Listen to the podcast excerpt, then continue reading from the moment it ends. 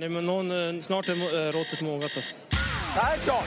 Lägger på blå för loppen, kommer skjuta, fintar skott, spelar pucken höger istället, Davidsson skjuter, man lever över returen! Skottläge kommer där! Kan jag få låna micken?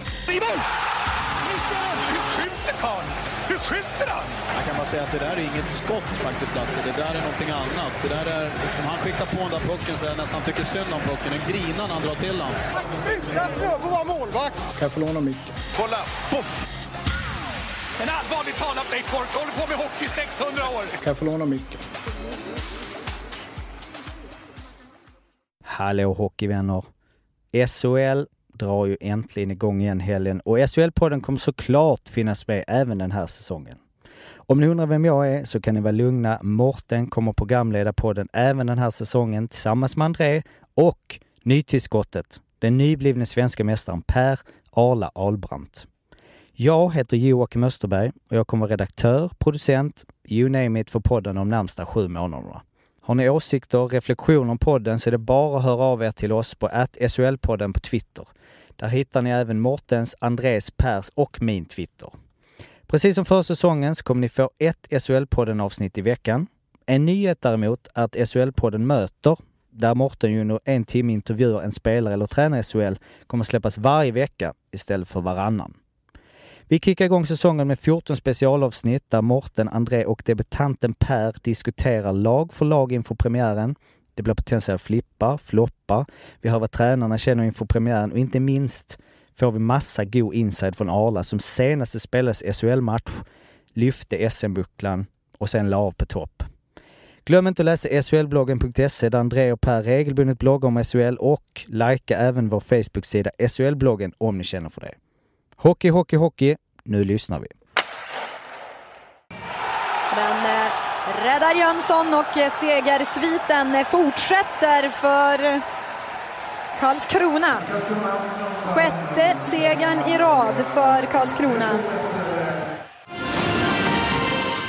Vi sänder live eftersom Karlskrona precis har meddelat att man sparkar huvudtränaren Pelle Hånberg omgående. Johan Holmqvist håller nollan för andra gången den här säsongen. Gör det i sin sista match för Karlskrona. Det är synd. Vi, eh, vi ligger där uppe i ja, 49 omgångar eller vad det är och eh, åker ner på grund av matchen senast. Eller ja. eh, så att det, det är surt, men eh, kul ändå att det kommer så pass mycket fans idag och eh, slutar upp. Eh, jag tycker vi gör en bra match också, så att det, nej, surt. Karlskrona alltså en elfte plats i fjol, 68 poäng. Ove Molin tycker att bredden är större i år. Är det månne din flipp eller André? Nej, det är inte min flipp. Eh, jag tycker faktiskt inte att bredden är så mycket större än vad den var i fjol egentligen. Eh, jag förstår att han vill ha det till det. Jag tycker inte det. Eh, min flipp i Karlskrona, ja, jag tror faktiskt ganska mycket på Komarek, Konstantin Komarek som en nyförvärv från Malmö. Jag tycker han har rätt så mycket eh, kvaliteter. Han fick inte ut allting i Malmö. Han fick kanske inte riktigt den rollen han vill ha. Det kommer han att få i Karlskrona. Jag tror att han kan bli eh, väldigt nyttig för dem. Tillsammans med, med Paulsson som jag tror kommer att göra en bättre säsong i år. Eh, floppen egentligen är väl kanske just eh, bredden i laget. Jag tycker målvaktssidan ser, ser ganska svag ut. Eh, backsidan är jag lite tveksam kring. Eh, tycker det finns eh, ja, inget så här liksom som känns jättegediget. Eh, ganska halvlångsamt och trött backbesättning faktiskt. Eh, bland forwards så tycker jag väl att det är intressanta spelare men det räcker inte till eh, breddmässigt. Så att eh, jag satte dem som näst sist i min tippning men det, det var väldigt nära att de hamnade sist faktiskt. Eh, så att eh, jag, tror inte, jag tror det blir jättetufft för Karlskrona i år. Det är ju synd att du inte gjorde fler matcher där. Hade det varit X-stjärna, Ja, rött backbesättning. ja, det blev väl typ sju. Ja, det var, det, det, det var den sågigaste grejen som har poppat ur någon av er hittills tycker jag. Var det så? Det är ju en, en minisåg Okej. i alla fall. Kanske man inte direkt lockar in ja. lyssnarna till de andra avsnitten men ja, ja. Eh, Arla, är de trötta? Den Ja, men jag, jag tror faktiskt inte heller så mycket på jag ska vara ärlig. För mig är det mest, eh, det jag är mest nyfiken på är hur de ska spela. För det var ju det, det enda laget som verkligen skiljer sig från mängden eh, med att ställa upp och köra 1-1 hockey alla, var det 80 eller 90-tal? Eh, det är lite moment 22. Har det eller? Var det det? Torped? Ja, nej, det var ju Lasse Falk snarare. Eh, ja, men lite moment 22 där, för har de eh, truppen för att spela en offensiv och ha mycket puck? Nej. Men samtidigt går det inte att försvara sig och, hålla, och spela lik, liknande sätt eh, en säsong till nu när alla motståndare vet exakt hur de, eh, hur de spelar. Så det, det är lite nöt att knäcka där för, för tränar, eh, tränarna helt enkelt. Eh, nej, jag håller med André. Jag, för mig är fa- faktiskt eh, Karlskrona eh, 14 rankade. Miro Salar, var det han som låg bakom den här krokodilövningen som gjorde att du pajade din bröstmuskel? Eh, nu har du redan nämnt hans namn, men ja. Utveckla. Alltså jag var ju utlånad till Karlskrona eh, ett tag där eh, under min sista säsong och då gjorde vi alltså någon, ut, någon övning innan isträningen som Miro hade tagit fram. Man skulle liksom gå som en krokodil på alla fyra då, ta sig framåt på, längs med marken. Eh, och det gjorde ju min bröstmuskel väldigt tajt. Så sen när jag kom ut på isen och råkade snubbla på blålinjen så eh, när jag skulle ta för mig då så var den ju, då sprängdes den, gick av. Eh, så jag vill inte, jag jag säger liksom inte att, jag skyller inte allt på han, men krokodilen kör jag inte längre. Jag skyller inte allt på han, men hoppas att de kommer i botten. Nej, men faktum är han var, han var, ja, det lilla jag träffade Miro, han var ju grym fystränare. Alltså. Så det, där har de ju ett jättebra eh, kort liksom att ha. De är säkert vältränade till, till liksom tusen. Det tvivlar jag inte en sekund på. Han var grymt bra. Men om, om man inte är vältränad då blir, man, då blir det som med dig. Ja, lite så ja. Eller hur? Sorterar ut sig själv Mm. direkt. Lite så ja. Men eh, nej men han är bra. Jag gillar Miro, superbra kille. Sen den övningen kan han väl lägga åt sidan. Men annars så.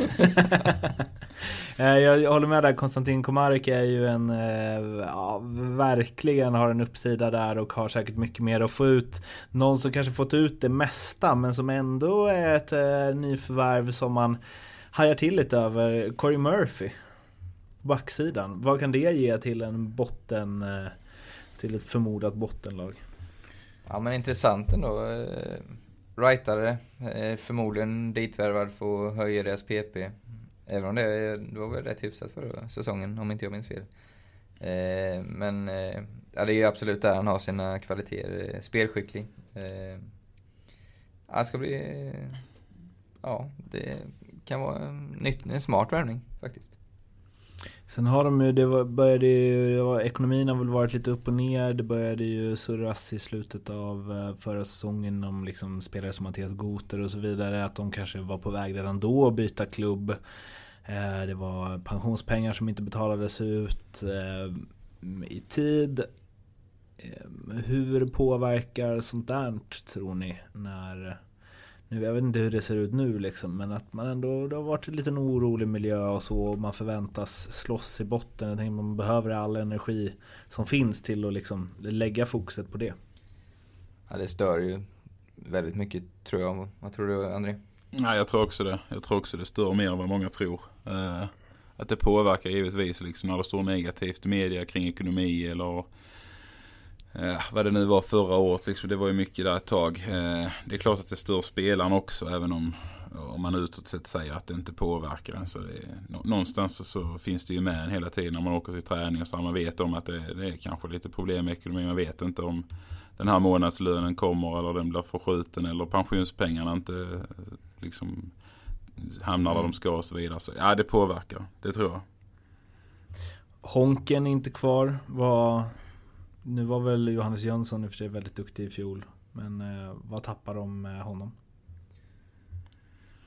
Ja det, ja, det tror jag är en tuff, alltså, Jag menar Honken var ju grymt bra förra året. Eh, jag tror att det är, det är en tuff, tuff tapp alltså. Det, målvakterna har jag också lite frågetecken på. Alltså, Johannes Jönsson gjorde det ju bra eh, förra året också. Men ja, d- där har vi också ett frågetecken i, i truppen. Eh, Honken De var måste betydligt stå på huvudet som du brukar säga. Ja, han måste stå på huvudet, det kan jag säga. Eh, från dag ett. Eh, och det, det kanske han gör. Det, det, han, har, han är en duktig målvakt. Så att han har ju alla kvaliteter och lärt sig mycket av Honken och fått se liksom där. Så att jag tror att men sen är det ju frågan liksom, ja, går han in och står på huvudet och så blir det något problem och så ska man då in med Lundberg. Det är kanske också osäkert. Alltså det känns som bredden där också är lite för tunn, tyvärr. Inga stora förhoppningar på Karlskrona alltså, är det så vi ska summera det?